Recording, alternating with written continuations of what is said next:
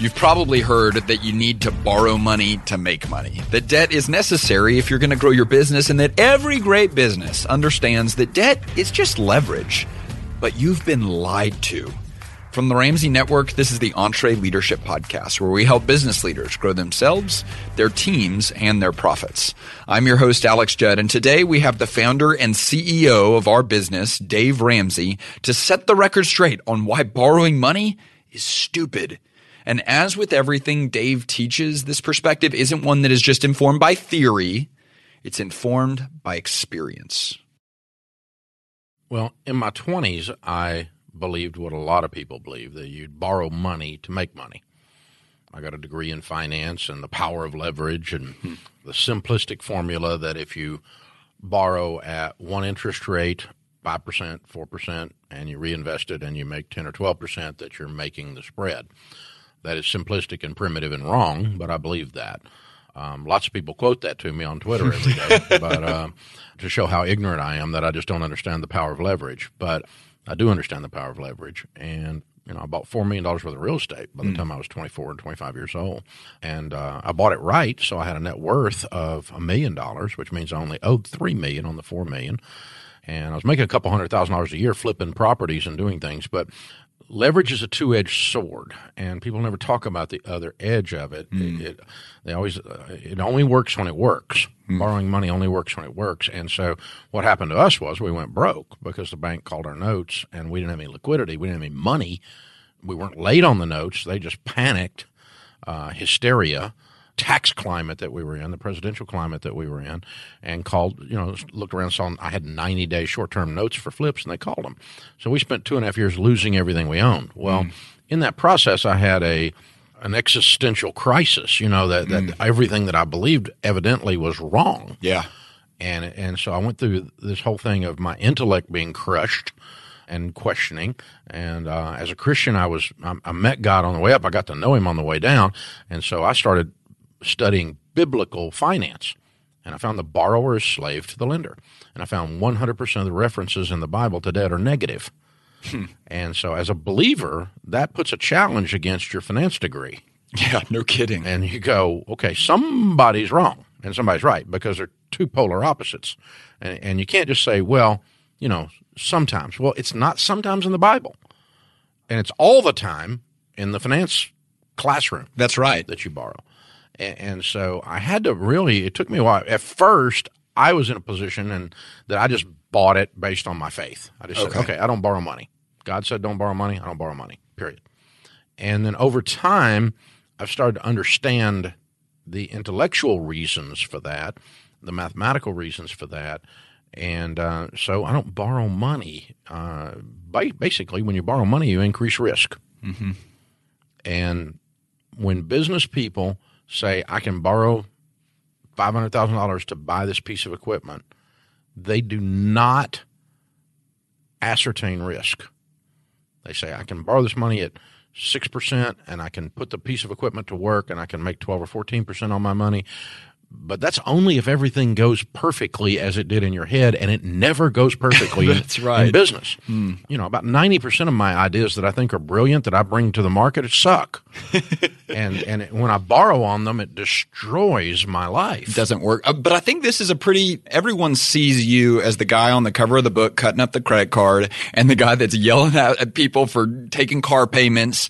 But we don't always address the topic of debt for business. What you're saying is that the same principles apply to how you run your business as how you run your personal life. Absolutely. And if you want to look at it through the faith lens, you can't find it in Scripture. If you want to look at it through an intellectual lens, let's actually do real math in a real business case.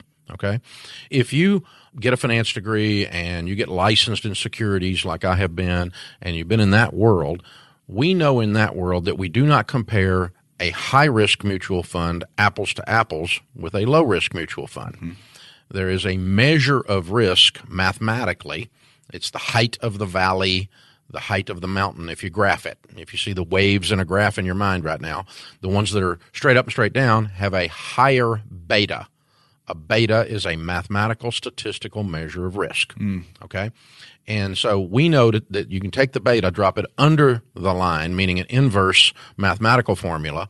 And being a little complicated here. Yeah. Okay. But the point is you can intellectually look at this and Yeah. go, so when you add risk, when you adjust for risk, you can compare these two mutual funds, apples to apples, by putting the beta under the line. Yeah. Inverse relationship. So you're adding risk into your math formula so that you can accurately look at the situation. Most people, 98% of the business cases that EntreLeaders have brought to me, and supposedly sophisticated people who criticize me on blogs, they do not have any measure of risk in their formula they're not saying what happens if this happens? What happens if there's a, a move in the marketplace? What happens if a customer doesn't pay me? Uh, what happens if it doesn't sell like i think it's going to sell? And it can be something as simple as a guy borrowing $90000 to buy a dump truck and it's going to work out. I'm Yeah. going to. I'm going to haul a lot of stuff with this dump truck. Well, he can't get loads. and Fuel prices go up. Insurance prices go up. He has a wreck. He doesn't think about any of those things, and so he says, "I'm going to make money by borrowing money." But there's no mathematical measure of risk in that formula. Hmm. And when you insert risk into your leverage formula, the benefits of leverage go away. Hmm. They dissipate. So turns out we can mathematically prove that God was right. Shocking. That's yeah, there you go. I mean, that's what it comes down to. So I presented this to a bunch of MBAs at, at Vanderbilt. I spoke to an MBA group over there, and they were looking at me like German shepherds. Oh, that's what I was going to say. Blew their mind because nowhere in academia does anybody talk about this. Yeah, it's so. I mean, it is. You use the term all the time on the radio show. It's weird, right? It is not normal. So, can you describe what is normal today, crystal clear? What is normal for business with regard to this issue? 38% of small businesses are operating their line of credit on their credit card. Hmm. That's insanity. That's not just stupid, that's insanity.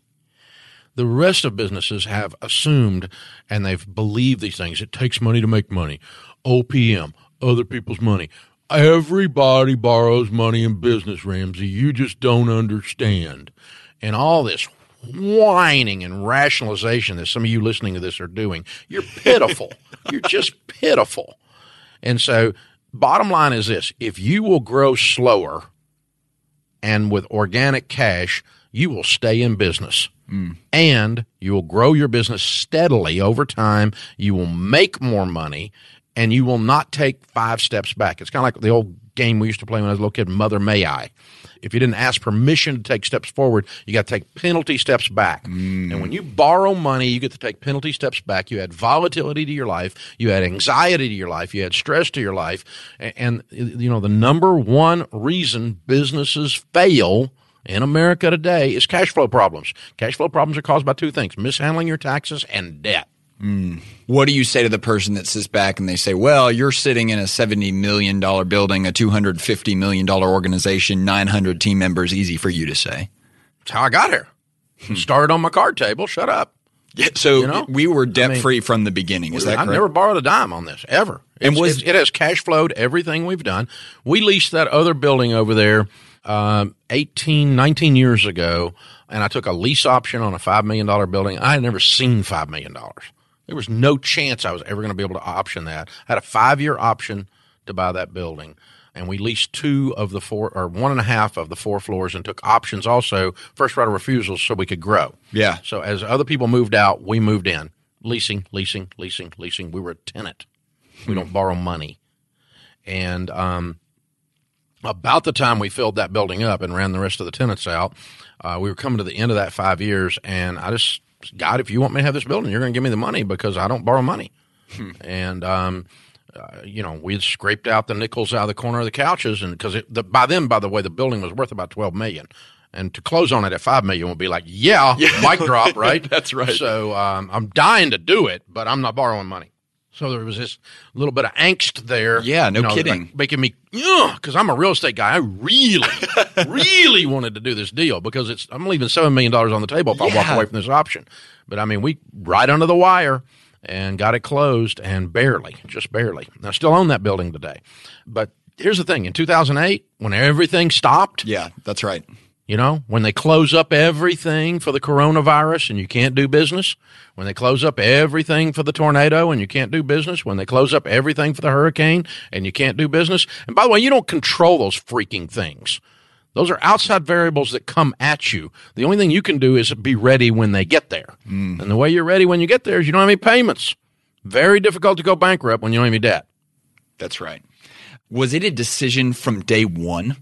Like did you know when you were starting the business we are a debt-free business and we will be like that from the beginning of time or how did that decision progress because i'd gone broke and i was starting from nothing and i had adopted these biblical financial principles i don't borrow money which would mean that my business doesn't borrow money mm. because i would have been borrowing the money so just because you walk it over there and put it under a business hat doesn't mean it's not any different. 98% of the people listening to this podcast, when they say I have business debt, that's a lie. You personally signed that. That's right. You personally guaranteed it. You have personal debt that you call business debt. And so they're held personally liable for Absolutely. it. Absolutely. Absolutely. Unless you've got a $20 million, $30 million company, there's no banks loaning you money to that business. They're loaning you and mama money, and they're taking a second mortgage on your dadgum house. SBA loan, right? I yeah, mean, that's right. This is what's really going on. Okay. And so you had decided that you were not going to go into debt to build this business. Can Ever. you can you speak to the value of having that decision made from the beginning? Yeah, once you've got your values in place, most of your decisions are already made. Mm. You just have to figure out how to live in that world then. Because what happens from that day forward to this day, this morning here, this morning, I've got a project I want to do. I don't have the money to do mm. today at, right before I walk down here to do this podcast. I'm looking at a deal. It's got zeros on it. I don't have the money. So, what's that make me do? I got to do it later. I got to not do it. I got to change how we're doing it. But in no case am I going to end up in debt to do that deal. And it's a pretty good mm. deal it's a pretty good deal. I'm kind of excited about it. but, but, that is so different than a lot of times the mindset we see business owners operating with on masterminds or people that we coincide with because people often leave themselves up to the winds of opportunity or of crisis and they always keep the loan or the line of credit at arm's reach just so they can. But it sounds like what you're saying is it's not even a temptation. We have decided. Well, I mean, if I borrowed money, it would it would be it would be such a damaging thing to our reputation oh, to start with. But but I'm just not going to violate it because it's worked. That's right. It's hundred percent. You know, my pastor used to say, "A man with an experience is not at the mercy of a man with an opinion." Mm. And so everybody's got opinions about this stuff. Let me just tell you, there's no situation that you use debt that if things don't go well, that it turns out okay. Mm. And in business, sometimes things don't go well. And we've done projects, you know, we lost $278,000 on a project. Yeah. You know, and to me, I'm from Antioch, Tennessee. That's like a lot of money, you know, and, and but we were, you know, we were funding it as we were going. The stupid thing just didn't work. And I just pulled the tent stakes out of it, fold it up, pack it away in the memory drawer stuff that sucked that I tried. Right.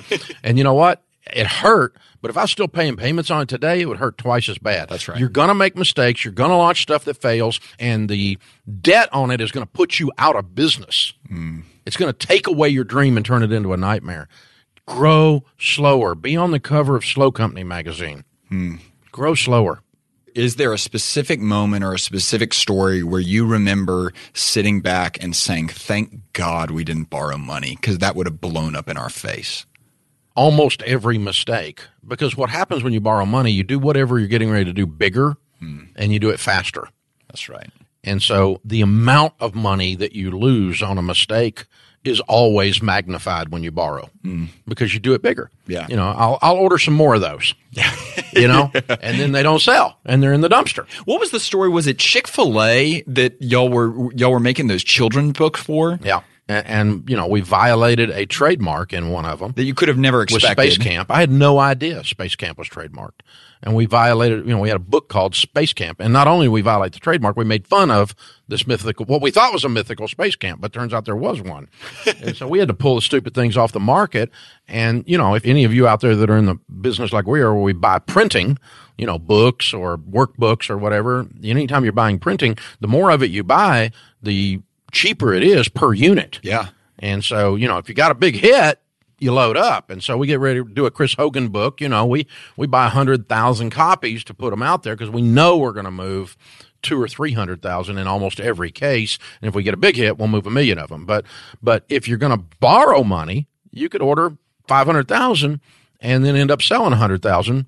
And so it turns out your per unit cost of the ones you actually sold will kick your butt. Mm. And you got payments on it, you know, and, and, you got stress and you can't make payroll and you got anxiety. Nothing works in business like you think it's going to. Everything takes twice as long, costs twice as much, and you're not the exception. Those are the three rules. Mm. And so that's why you move at the speed of cash. You exactly. don't do anything else. Yeah, we move at the speed of cash. Everything is at the speed of cash.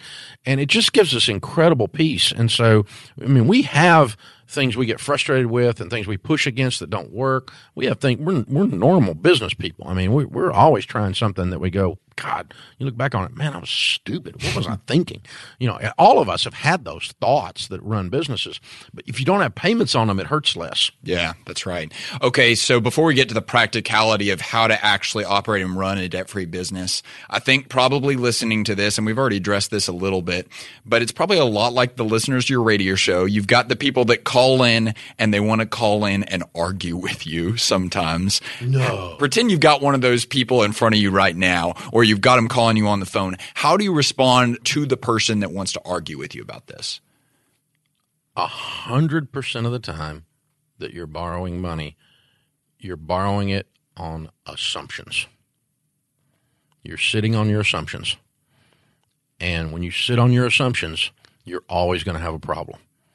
Because the only set of assumptions that borrowed money turns out is if everything goes exactly like it's supposed to, mm-hmm. which is a dumb way of looking at the world because it never goes the way it's supposed to go. Nothing goes the way it's. You know, people ask me all the time, "Did you ever have any idea?" Crap, no, I had no idea. I had no idea how much work this was going to be. I had no idea I was going to have 934 people. I had no idea how some of those people were going to misbehave. I had no idea how, what great joy some of them were going to bring me. I had no idea the things that we were going to try were not going to work 90% of the time. We've made all of our money in brand penetration on about 10% of our ideas mm. over 30 years of doing this business. The rest of it is trash in a drawer and embarrassing. And if you borrow on all of that, dude, you are going down. You're not going to make it. Well, you don't understand. It's the only way I can get started. No, it's not the only way you can get started. You don't need a food truck until you've been a caterer out of your kitchen. Mm. You don't need to go $250,000 in debt to buy a dadgum truck with a grill on it. Oh my God. Unbelievable. Okay. And you never grilled anything. You just hate your job and wanted to start a restaurant. And but you I thought this is the way to do it. No. No, I mean, grill something and sell it to somebody. Grill some more and sell it to somebody. Go rent the backside of some restaurant on the weekday when they're closed and use their stuff to move up a notch. Do in house catering, in house catering, in house catering. Learn to sell food and make food before you start going, I'm in the restaurant business, which has the highest failure rate of any industry, by the way. I love that example because you're highlighting the fact that you, you, are not encouraging people not to start a business. That's not what you're saying. You're saying start it the right way and iterate as you go. Be willing. Listen, don't despise small beginnings. I started selling books out of the trunk of my car. And it was operating out of my living room, and it was off a card table. It was actually a Sam's folding table, but I mean, still a card table, right? and, and, so, um, don't despise small beginnings. You don't have to walk in looking like you know what you're doing when you don't. Why don't people do that naturally? Because of pride. Hmm. I'm gonna say I got this, and I just started my business. And instead of going, instead of getting dirt under your fingernails and go over there and crawl before you walk, you know, scratch and claw and get some stuff done. You know, we saw those little blue financial peace books out of the trunk of my car. They were stacked in my living room. I didn't even rent an office. You know, I mean, we didn't we didn't have the money. Mm. We made the books sell. We made the business model work. We proof texted it in the marketplace. I didn't even know that's what you called it, but we did it. And we walked out. We walked out. We did a little bit, and then we made a little money. And we put it all back in. Yeah. We made a little more money, and we put it all back in. And we made a little more money, and we put it all back in. And every time we put it all back in, some of it worked, some of it didn't, but more of it worked. Enough of it worked that we made a profit. And every time, you know, Sharon and I lived on nothing and we just rolled it back into the business. I don't want you to not live your dream. I don't want you to turn your dream into a nightmare. Yeah. And you don't know what you don't know until you've done it. And so get out there and proof text this stuff, meaning prove your idea in the marketplace. Make people give you money for your idea. They're called customers, not theories. Hmm. Let's talk about the other person that is listening to this right now or that calls into you and they are willing to be coached, but this is rocking their world. And they have never looked at business from this perspective. And they say, okay, but I've got debt on my business. Where do I even begin, Dave? If you've already got debt on your business, then you develop a game plan to pay it off. Okay. And so there's two things that businesses have to have to survive long term zero debt and piles of retained earnings. Business version of an emergency fund. Okay. And so how do we build those two things? Well, you need to quit taking all the money home. Mm from the business. And so what we tell folks is figure out what your living wage is if you own the business. What do you need to take home to survive? Yeah. No no fancy cars, no luxury items. You got debt and no money. Okay? So, let's call it 60,000 bucks, okay?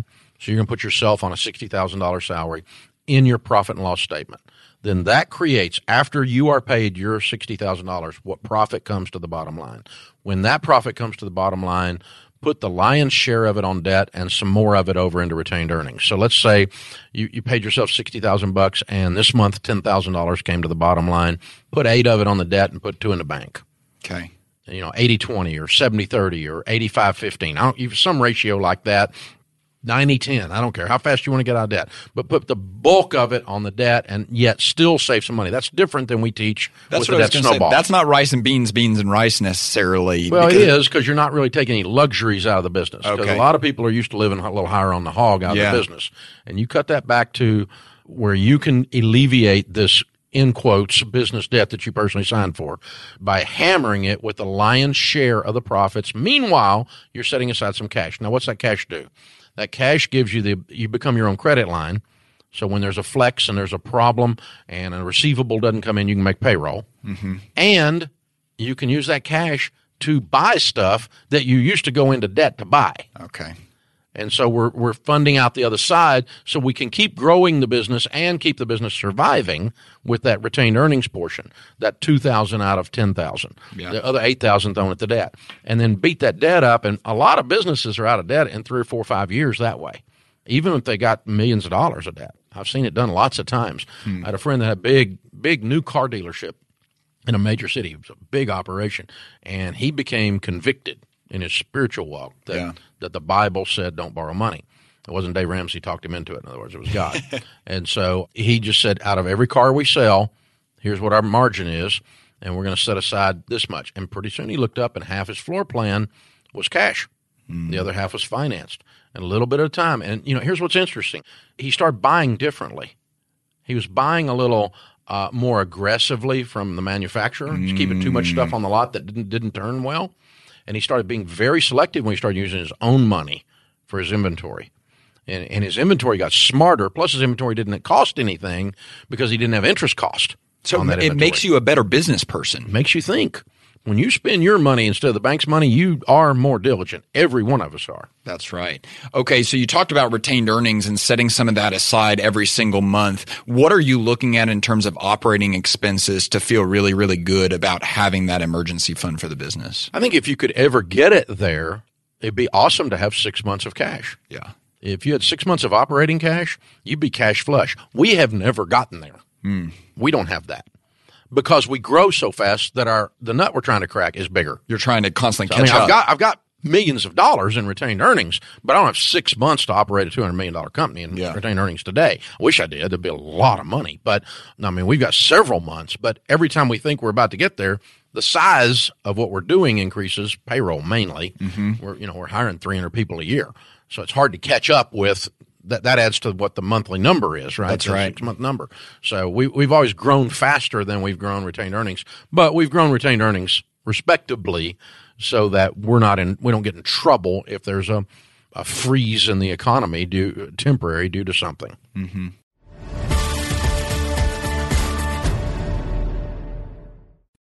Hey, folks, I started Ramsey Solutions on a card table 30 years ago.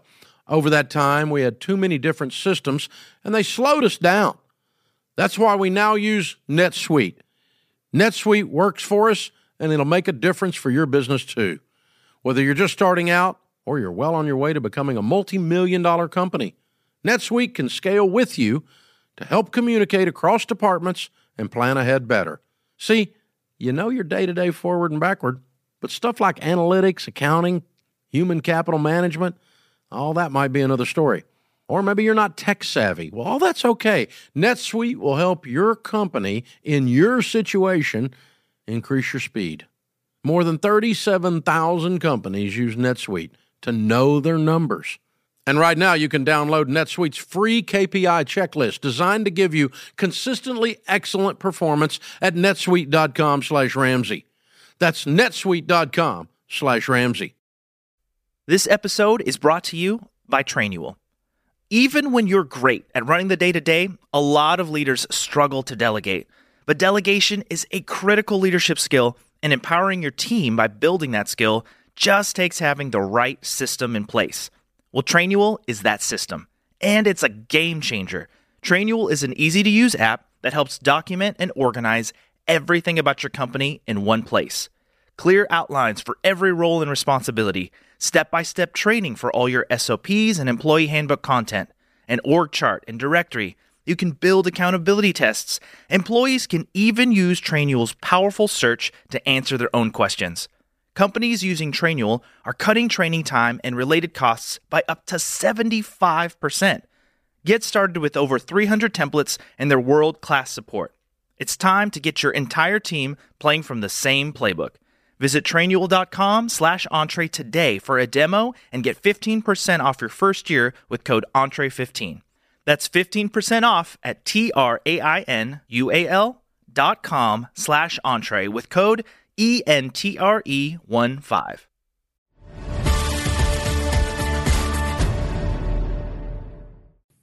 It seems like a lot of times where people get trapped by this idea that I need to take out a loan or I need to get a line of credit is between those stages of business. So we talk about treadmill, Pathfinder, Trailblazer, and a lot of times people will be on their stage and they'll plateau and they think that the answer to get to the next stage is I need more cash flow. I need more money and it's got to come from the outside. I see it three times. One is there. I see it at the treadmill when you're starting. That's right. Yeah. starting. I can't start. You yeah. can't start with nothing. Everybody knows that. Which is absolute crap. I did it. So shut up. Right. So, um, you know, I, you have to have this piece of equipment or you can't operate. Yeah. Bull.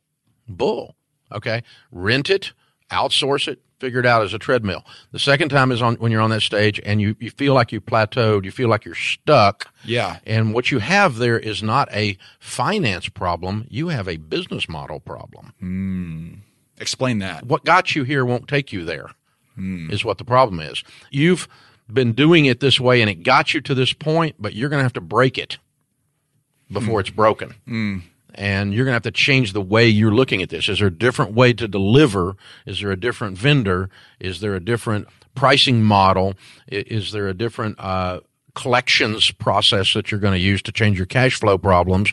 You can get to a certain point, but at a certain volume, then you've always got to shift your business model. We've shifted ours around here 28 million times. It feels like all we do is change stuff because we just know we you you hit you bump up against a ceiling and the way you're doing it, analog instead of digital, the way you're doing it, it can't get any bigger logistically. You just can't get it done. An example, a simple example of that. Okay, let's say when I first started, I was doing one-on-one coaching. Yeah. Now, there's only so many hours in a day. So if I'm charging $200 an hour, I fill up all my hours six weeks out. I, that's all you can make. That's it. I'm, I hit I hit a plateau, and so I got to borrow money to hire people. Mm, maybe not. Maybe I need to think. I need to diversify my product line. Maybe coaching's not the only thing. Maybe I need a class and some books, and maybe I need a broadcast process that actually makes money. That's what happened to me. That's right. I went from coaching to those things in the early days because I hit a I hit a ceiling with the business model the way it was designed. I had a logistical analog blocks to it and it couldn't scale anymore. What got me there wouldn't take me here. Mm. And you that you have to break it. You have to sit, look at that. The other thing I see is and this is the most dangerous of the three. Yeah. And I see it all the time and you guys do in coaching as well. Everything's going along and you look pretty smart and you are pretty smart and you're doing the stuff the way we're talking about doing it. And here comes the dream deal. That's the right. biggest customer in the world. And I can triple my business with this one customer. And it will never come around again. This is my only shot. If I miss this, oh, it's like, oh, the clouds opened up, right? The sunbeam came down, and this must be from God. It's not. It's from the devil. Okay, I'll just tell you, it's from the devil. It's temptation. It's the mm. temptation of life, is what it is. And the only way you can take on this customer is you've got to borrow money to upstage your equipment 3x of mm. what it is, upstage your payroll 3x of what it is, and the customer is going to pay you later. They're always going to pay you later. They never pay you up front in order to get this deal done. Mm. And you know that because when you go back to them and say, I would really love to do this, but I don't borrow money and I don't have all the equipment I need to pull it off. I can do this and I'll give you a discount over what you're thinking if you will give me a 50% deposit up front, which finances all my equipment to be able to do this. 100% of the time that customer walks away, which means you are getting ready to get screwed. That's right. That's exactly what that means. This deal is getting ready to put a noose around your neck and drag you around, baby. I mean, you were about to have a problem. And so I, cause I, I have, man, I've had so many dream deals walk into this place. We didn't do them. And you look back on them later and I can't name names because it'd be embarrassing to the people that went broke, but, but they come in here and it's like they're bigger than us. They're badder than us. They're cooler than us. And they want to do this big deal with little o us and we feel so privileged to be at the table and then we have to pay for all this stuff up front and it's unique and customized to them and if it doesn't sell they get to give us full returns back. Mm. which means i eat all of it which would completely bankrupted me. Because i would have had to borrow $10 million to put those books into that store or those custom made kits of whatever into that product line into into somebody else's distribution network and then they didn't do their job and we walk away from it and 18 months later the dadgum big guy who was cooler than me is broke. And God protected us we didn't do a bad deal because we don't borrow money. And um, if we'd had the cash we might have done the deal. But at least then we would have just lost cash and we wouldn't be out of business But again, like you go back to the value you established from the beginning of we don't borrow money. And so it sounds like I don't want to go out of business. That's right. Well, but it sounds like one of the things you're challenging people with right here is that if you're going to be serious about this, that has to be a decision that you make now because otherwise temptation will come and you will step into that. yeah, the temptation to buy that building. Yeah, that that's right. You know, the temptation to do whatever. And sometimes I do get to close on the thing. Sometimes Yeah. I do get to go into the thing and I figure out a way. That deal I got on the table this morning, I'm going to figure out a way to do it. I hadn't figured it out yet. But a lot of times I think people hijack their ability or their team's ability to have to figure it out. Oh, yeah, because you just borrow money. All the creativity went out the door. Hmm. It went over at the bank, sat in the vault. You know, I mean, it's just, it's horrible. So it's not just establishing and saying, I'm not going to do this. You need to also say why. Because that emotionally because I'm not going to add risk to my life. I don't want the anxiety in my life. If this doesn't work and doesn't turn out like it supposedly is going to turn out, we're out of business. That's why I don't borrow money. I don't borrow money because the Bible says it and I'm a Christian. I don't borrow money for these reasons. And you got to have these like eight reasons because there's going to be the sweet deal in front of you Yeah. That just looks like a chocolate covered donut, baby. I mean, I need this thing, right? That's going to come up. You know it's coming. But then you got to decide ahead of time it's not going to do that. It's like, you know, I used to uh, coach teenagers in, in a ministry at our church and helping. I was one of the lay adults helping with teenagers. Yeah. And I learned this and then I taught it to my kids when they became teenagers. If you don't decide ahead of time why you're not going to sleep with your boyfriend, then you're going to sleep with your boyfriend. That's right. You can't just say, I'm not doing that because I'm a good person. You can't just, you, you know, do that. You have to say, no, I don't want babies. I don't want to lose my spiritual walk. These are the reasons I'm not going to have sex before marriage. Mm-hmm. I'm going to make that decision ahead of time. And then there's no chance we move from the front seat to the back seat. Mm. I mean, it's pretty simple because I got my why in place as well as you can't just will yourself to do smart things. You have to understand why. Yeah. And you can't make it a choice every single time. Just No. make the decision and be done, done with, with it. That's it. I'm done. And you're only done with it if you get the why. Yeah. If you go because, because as soon as you start, you, you'll be tempted. You go, I, well, yeah, I mean, yeah, th- th- th- I really want to do this. Then you go, no, It's not worth the trade off. Yeah. It's not worth the trade off. Okay, so someone's listening to this right now, and maybe it's kind of like the people that call you on the radio that are like, man, Dave, I agree with everything you're saying. Now can you just talk to my spouse? And the business people are saying, okay, I agree with everyone you're saying, but I've got this business partner or I've got other stakeholders that I've got to convince around this. What do you tell that person to get the other people on board? Uh, replay this podcast, I guess. Yeah. Um, but because I mean the the reasons we've been laying out are there. It, Yeah. it, it is a no matter which lens you look at it through, mathematical, business acumen lens, risk lens, spiritual lens, cash flow lens, never makes sense. Yeah. Every one of those, if you apply good critical thinking skills to it, will lead you to say, you know what? I'm willing to grow slower. Godliness with contentment is great gain. I'm willing to walk a little slower so I don't stub my toe, so I don't have to take penalty steps back, or worse yet, completely go out of business and turn my dream into a nightmare. Mm. I've always had a dream of owning a business. How many times have we all said that? Everybody listening right now, and me included. I've always wanted to own my business. I've always had a dream of owning my. It's a great American dream to own my business. Yeah, but when you do your dreams wrong, they turn into nightmares. Mm. practically if you have large purchases that you need to make or if you've got someone that's saying i'm a business owner i need to own a building what do you say to that person You don't need to own a building. Mm. Buildings aren't your business. If you like real estate, that's okay, but buildings aren't your business. And I've experienced this.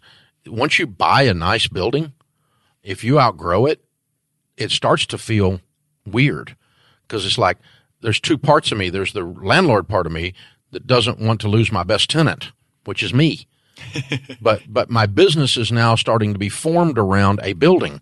they're competing against each other Yeah, the business is limited by the building, but yet I don't want to move it because it's my building. And so you've got this paradox where now the tail's wagging the dog. Hmm. Now the building is telling the business what to do. The shape of the building, the size of the building, the location of the building, the neighborhood around the building, whatever it is, is now telling the business what to do. Which, if you didn't own the building, it'd be a no brainer. We got to get out of here. Hmm. We got to get out of here for whatever reason. And you just move. Uh, You know, you're in a restaurant and you've been there five years, but man, everything is falling apart all around this neighborhood. I got to get out of here. My customers won't even come down here. They're not safe. yeah You know, this is not a good location. If you own that building, you've got two problems. yeah no you have kidding a business problem to move, and now you've got an empty building in a bad neighborhood. Uh, in my case, I outgrew a building, but and we actually bought a building next door, another little condo next door, Yeah. office condo, and then we started leasing, and we had almost as much space leased as we had in the other building before we got into this one that's right and we had a shuttle that went around everywhere everywhere. I mean, we did everything in the world, but because we were bound and determined, I was bound and determined, and I put my leadership team on notice too, and they held me accountable to not let my real estate, Dave, tell us how to run the business. Hmm. And the building will do that. If your business is not flatlined, meaning it's not completely stable, not growing, not declining, extremely predictable, boring, then you really uh, question whether you want to buy a building or not. yeah You know, so you advocate people rent most of the time. But now, if you've sat in one place, I got a friend that has a six bay garage, and he makes a lot of money. He's a great mechanic, foreign stuff, and he does. a Buddy of mine, personal friend, and he does a really good job too. But uh, he's had that thing for years. He has no desire to have more stores than that one. He has that one store. He's going to run those six bays. Everything's good. He's had it for twenty years. Yeah, buy that building. Sure. Pay cash for it, but buy that building. That's fine. But everybody, you know, what's your goal here? Your goal is to run a business and grow a business and let it make the flexible moves it needs to make in the marketplace. And I promise you, real estate will constrict you in your business thinking if you're not very conscious about it and very careful. Are there any other prevalent lies that people should be prepared to hear about business debt? Well, I think there's a kind of almost an immaturity, an emotional immaturity around the discussion. Hmm. It's almost like a little kid on the cereal aisle that mommy told him he couldn't have that cereal, and so he's red faced, sticks out his lip, and throws a fit. And that's kind of how people react when I tell them, hmm. you know, no, don't buy a two hundred fifty thousand dollar food truck. Yeah, it's an emotional issue for They people. They get mad. Yeah. You're telling me not to live my dream. No, I'm telling you not to live a nightmare, son. And you're going to have a nightmare. That's what's going to happen. Something's going to happen. And one little slip up with the health department, you the payments don't stop. They're not mm-hmm. health department contingent. They're not your recipe sucks contingent. They're not I can't find customers contingent. Those payments happen whether you're smart or not, whether things work or not. And the steadiness of that, you've got to be a grown up and go, okay, I'm going to do this, but I'm going to find a way to do it a little bit slower. I'm going to start humbly. Don't despise humble beginnings. I'm going to deliver stuff. I'm going to be uncomfortable. Blake Thompson and I drove 25 minutes each way for five years hmm. doing the Dave Ramsey show so that we could use the local radio station's studio. I did not have the cash to build a studio. Five years. That's pretty- Shut up. That's pretty scrappy. No whining. All right. I've done this stuff. All right. So, you know, it's a pain in the butt to drive over there, too. It's not even a good road, you know? Yeah. And so it just, everything about it was wrong. We cussed it. We hated it. We were always late because you get stuck in traffic and there's anxiety around that, but not anxiety like having payments. Mm. Does the fact that you went through the good old days and the scrappy days give you more enjoyment of the life and the business that you get to lead right now? Yeah, because there's so much margin. I mean, when you hit something and you have no debt on it at all, and something catches and it's a hit, mm. like this podcast as an example, it's going zoom zoom. Mm-hmm. The numbers on this thing are amazing. Y'all are doing a great job with it. You know, all of a sudden, all the things you're making off of it, it's like a hundred percent margin because everything's paid for. All the stuff's done. You know, all this equipment we're talking on right now is paid for. So anything we make on this podcast, it's hard to even remember that we've got, you know, I'm probably sitting around half a million dollars worth of equipment right now. That's right. Roughly. You know, it's hard to remember that when we go, oh, we just cashed another hundred thousand dollar check on that. Ding ding, baby. you know? It's such pure freaking profit. Mm. And there's the margins are so sweet when you do get something that's a hit because there's nothing taking it away from you. Mm. So yeah, it becomes mathematically, financially, and emotionally very satisfying. Mm. I know legacy and succession are top of mind for you right now. How does this topic play into that one? I suspect I would come back and haunt one of my children if they borrowed money on this business. but speak to the peace of mind that it gives you to know that you're handing off a business to them that is debt free. well, and you know what? A lot of businesses, we're doing all this family business stuff we're working on around here, and you've been yeah. part of it. You've helped us with it. A lot of times, dad wants to hand off to Junior, but really all he's got's a big pile of debt. And he's not really blessing his kid, he's cursing his kid. I mean, I'm going to give my son six hundred thousand dollars in debt. Well, what a blessing, Dad. Thanks. You know, but when you are hundred percent debt free and your personal finances are in order, you can make the choice if you want to, for the good of the business, to just give the kids the keys. Uh, my children will pay zero for this, and it's 100% going to be theirs. It's already 99% theirs from an estate planning standpoint. We've already transferred it all. I own the only voting stock people, so we're okay. But, um, but you know, the, the, the bottom line is I'm not going to charge them a dime Yeah. because it's not mine to start with. I'm managing it for God. So what I'm really transferring over is their responsibility to manage this for God.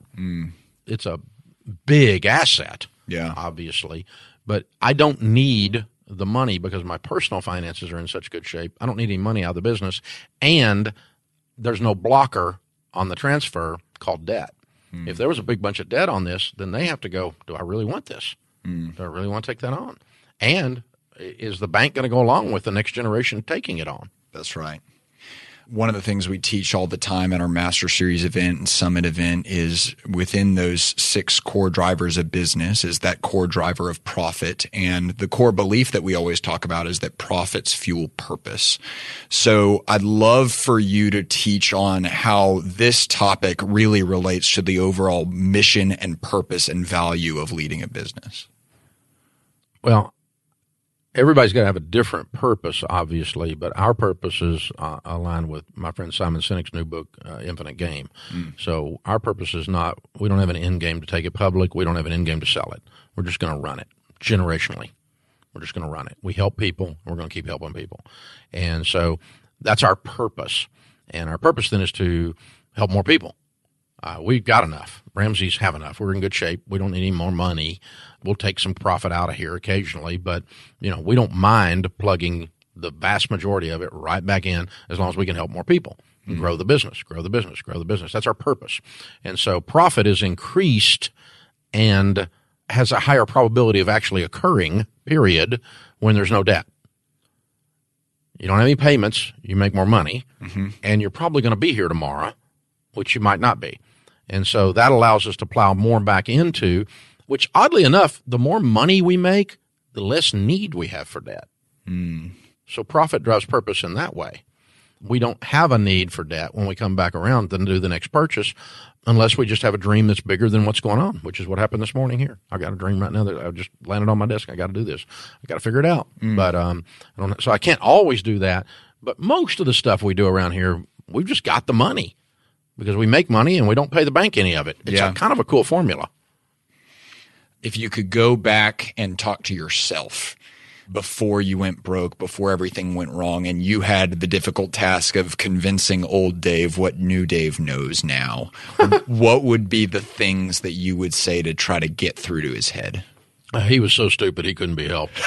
um, there was no chance you were going to talk that guy into anything. He was hard headed, arrogant. He had no chance he was going to listen to anybody.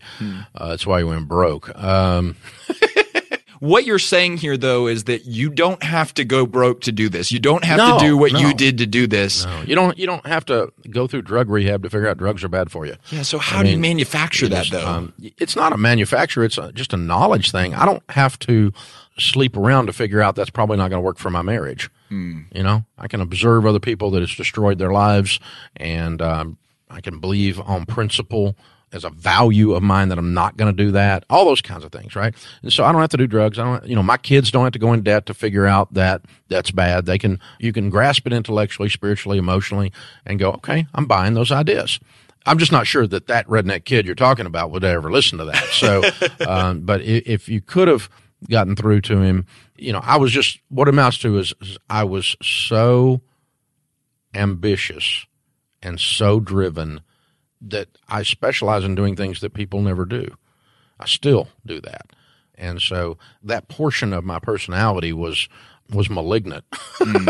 in those days. And so there, I I truly believe I would not have, no one could, I wouldn't have listened to anybody. I mean, my grandpa tried to tell me I was borrowing too much money. Yeah. My grandpa, what did he know? He hmm. was just a guy, you know, he was just a guy. He was head cost accountant at Alcoa, but what did he know? You know, Just a guy. you know, just a guy.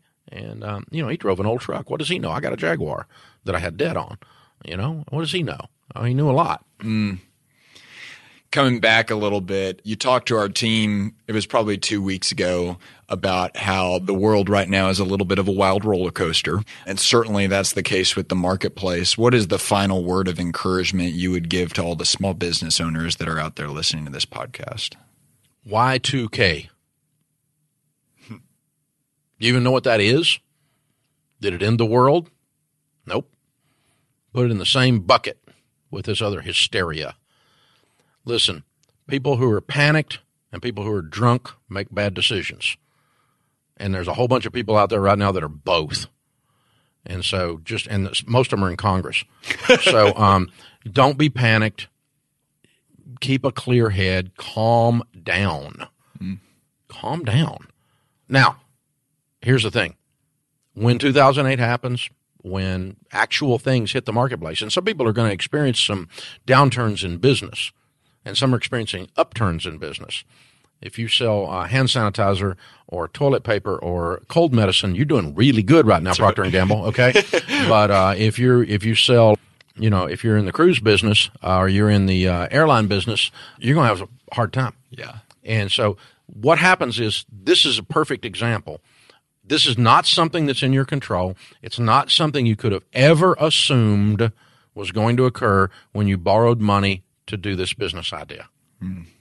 And anytime stupid is stress tested, it reveals. Hmm. When everything's going good, stupid can look smart. But when you stress test stupid, it shows up.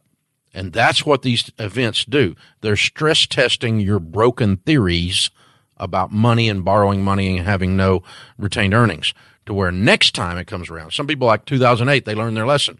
So this time when there's some kind of mass hysteria out here, then uh, in the marketplace and people just shut down doing anything for 90 days or 30 days or whatever it is, that, then you can survive that because you got no payments and you got retained earnings because the last time it happened, you swore never again. I'm not going to be in a position like this anymore. I don't borrow money.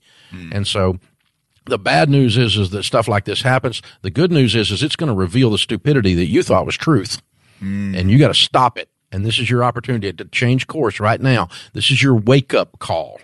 And so I think it's awesome because it cleans out, it cleans out stupid. I mean, you, you know, people that are stupid aren't going to be in business anymore. They're going to be gone. This is going to shut them down. It's what happened to me when I was stupid. Yeah. I mean, the market changed, the banking climate changed, and my stupid was everything was going good. I was paying all the payments. I was making money. Everybody thought I was a golden child. Everybody thought Dave's so smart. And then my stupid got stress tested, and the house of cards came falling down around my freaking ears. It's really harsh. The marketplace is harsh. Yeah. It it will flat out bust you in the nose if you leave your nose available. And- But it's also true. yeah, it, it's gonna it wakes you up, and uh, the trick is to learn from it. If you're freaking out right now because you got cash flow problems because everything's slowed down because of whatever, then that's your wake up call, baby. What you've been doing was wrong, and this is your time to change it. And so it's wonderful news because the you know horrible thing happened to me. I went broke. Wonderful news. I learned my lesson. Well, Dave, we're grateful for your time. We're grateful for this message and the way it's going to impact small business owners around the country. Thanks so much. Absolutely, my pleasure. So, you know, on that last thought, just popped into my head. Warren Buffett says, "When the tide goes out, you can tell who was skinny dipping." That's right. Do you think he's just a little bit passionate about that topic? Uh, I'll tell you, I've worked with Dave for four years now, and one of the things that I've learned is that he gets passionate about the things that he believes in. And running a business debt free is something that he deeply believes in because he's experienced the consequences of doing it wrong but he's also now getting to live in the blessings and benefits of doing it right. And I know that his passion comes from a deep desire to see every single one of you experience those exact same blessings and benefits. And here's the deal. We're really excited about this. Dave is going to be doing a small business hour on his radio program, The Dave Ramsey Show, where he's going to take your questions about running a business debt free. We have no doubts that this probably riled a lot of you up and you're probably thinking some thoughts you've never thought before about the operations and logistics of your business. And Dave wanted to open up his time to answer your questions. So if you want to call in and ask Dave a question on the radio program, you can click the link in the show notes to fill out that form and our team will work with you to get you set up for that conversation.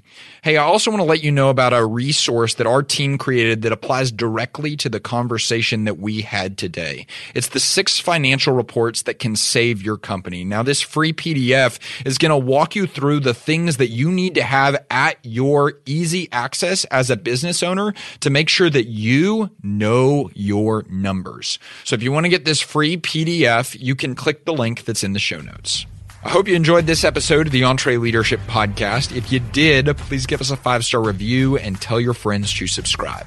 For a chance to win a $25 Amazon gift card, you can review this episode by clicking the link that's in the show notes. And be sure to follow us on social media at EntreLeadership. This episode was produced by Tim Hole and it was edited and mixed by Will Rudder. I'm Alex Judd, and on behalf of the entire EntreLeadership team, thanks for listening. We'll talk with you again very soon.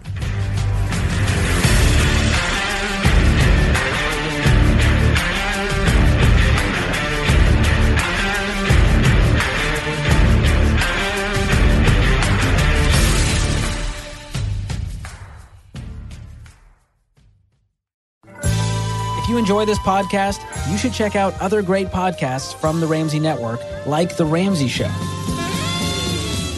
We want you to take control of your life and money once and for all. I'm Dave Ramsey, and along with my co hosts on The Ramsey Show, we'll give you straight talk on everything from budgets to career to relationships.